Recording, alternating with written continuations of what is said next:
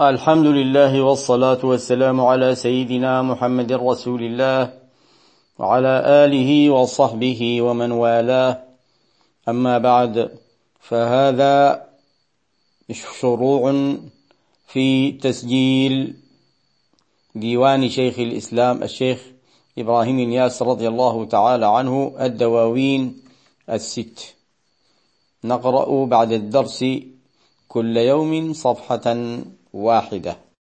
إن شاء الله تعالى وسنقرأ من طبعة المكتبة الثقافية بيروت والتي أصدرتها أيضا مكتبة التوفيق.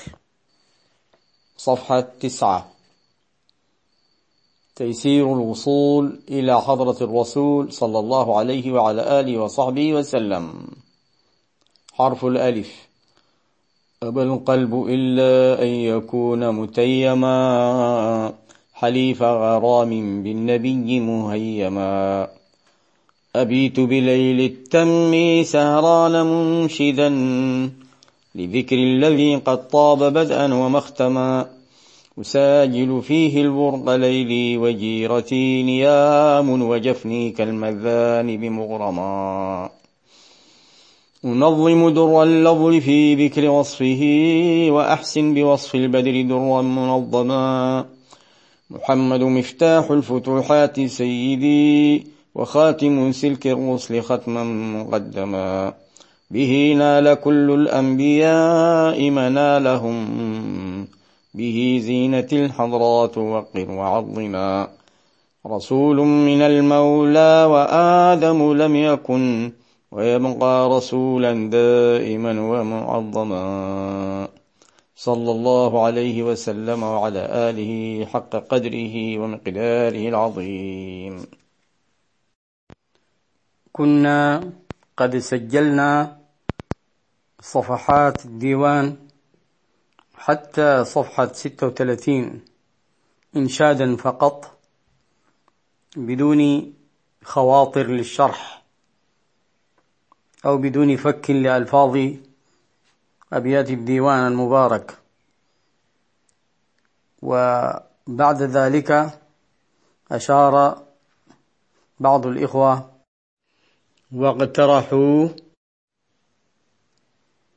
أن نحاول فك ألفاظ الديوان المبارك وبعض الشرح له وقد شرعنا فعلا من تلك الصفحة واسترسلنا في ذلك.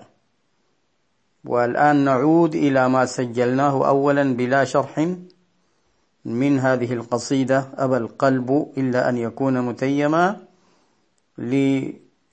كذلك نذكر هذه الخواطر وما يلقيه الله عز وجل وما ييسره في فك الألفاظ. فأقول مستعينا بالله سبحانه وتعالى ومستمدا من أبوابه. قال الشيخ رضي الله تعالى عنه أبى القلب إلا أن يكون متيما حليف غرام بالنبي مهيما. وهذه أول قصيدة في الديوان الأول وهو تيسير الوصول إلى حضرة الرسول. صلى الله عليه وعلى آله وصحبه وسلم أبى القلب ورفض القلب كل شيء رفض قلبي كل شيء إلا شيئا واحدا وهو أن يكون متيما حليف غرام بالنبي صلى الله عليه وعلى آله وصحبه مهيما. ذكر التتيم وذكر حليف غرام وذكر مهيما. كلها درجات من الحب والعشق فيه صلى الله عليه وعلى آله وصحبه وسلم. وقد ذكر الذاكرون والعلماء لهذه الدرجات يعني عدة منها الشغف والوجد والهوى والصبابة والنجوى والشوق. والاستكانة والغرام والهيام والود والخلة وغير ذلك.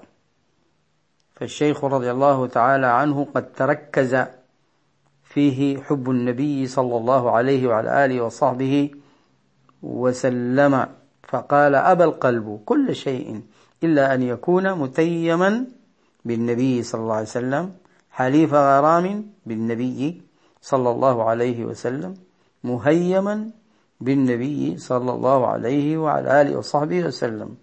متيما أي معبدا مذللا. أخذ الحب بعقله. حليف غرام أي ملازم. ملازم الغرام. والغرام شدة الولوع وشدة الشغف. بالنبي مهيما أي فيه هيام شديد. في حب النبي صلى الله عليه وعلى آله وصحبه وسلم.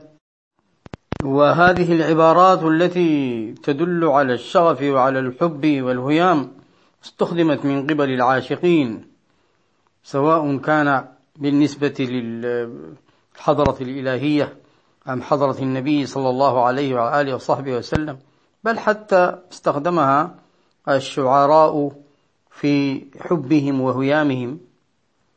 كما ورد ذلك آه، عن أحدهم آه، فقال وهو جميل جميل بثينة قال أبى القلب إلا حب بثنة لم يرد سواها وحب القلب بثنة لا يجدي تعلق روحي روحها قبل خلقنا. ومن بعد ما كنا نطافا وفي المهد.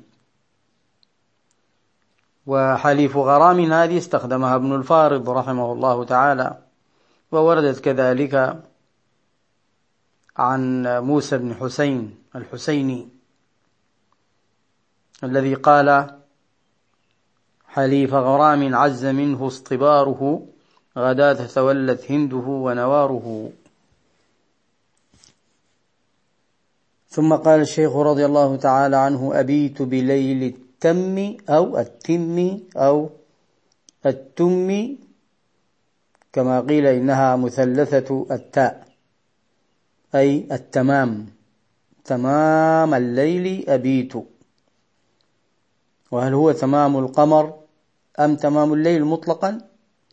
والشيخ رضي الله تعالى عنه يريد أن يعبر عن أنه يسهر الليل مخاطبا للنبي صلى الله عليه وسلم في حبه وشوقه هذا بدليل قوله سهران.